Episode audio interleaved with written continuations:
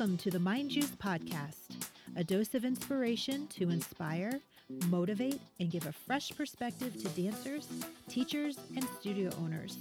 We are going to tackle real life issues with real life perspective and solutions. Well, hello, my friends. Welcome to episode one of the Mind Juice podcast. My name is Jen, and I am so excited to share this new project, my podcast, with you. I've owned a dance studio for 20 years, and dance has been a big part of my life since I was about three years old. I honestly cannot remember life without dance in it in one way or another. I also teach on top of running the studio. As a teacher, I love to play inspirational podcasts for my students.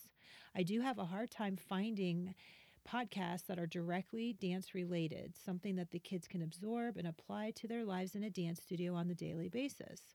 So that's when I was like, hey, I'm just going to make my own podcast then. Let's dive into real life issues that dancers face every day. I hope to give you new tools and ways to navigate through the ups and downs of all things dance life. So let's just dive on in. Today, we are going to talk about one easy trick that you can use to turn a negative thought into a positive one. Right now, you might be sitting in your dance room and you might be thinking, ugh, I'm not good at turning. I'm not good at picking up choreography. I'm not very flexible. You get the idea.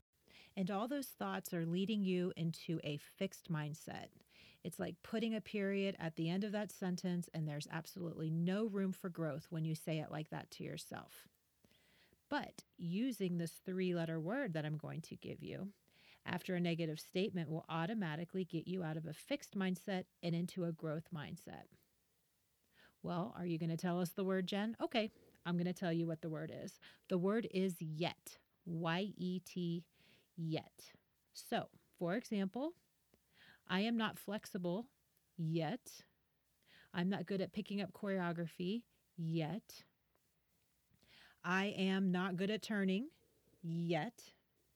And you see that using that one little word opens the door of possibilities and it allows you to see that you will get there eventually. It might not be today, it might not be next week, but with a lot of hard work, you will get there. There is all the possibilities open to you when you keep a growth mindset. According to the National Science Foundation, an average person has 12,000 to 60,000 thoughts per day. Of those thoughts, 80% are negative and 95% are repetitive thoughts. Well, what does that mean? That shows us that we do not speak to ourselves very kindly. Using yet is a great habit to help change the course of your thinking. You are the most important person you talk to every day, so be as kind to yourself as you would be to other people. That three letter word yet works like magic. It opens you up for growth and progress and endless possibilities. So, your challenge this week is to pay attention to your thoughts.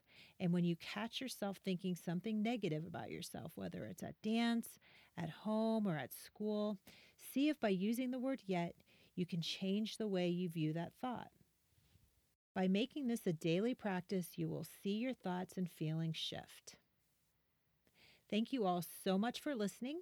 I hope you found this helpful, and I will catch you all next time on the Mind Juice podcast.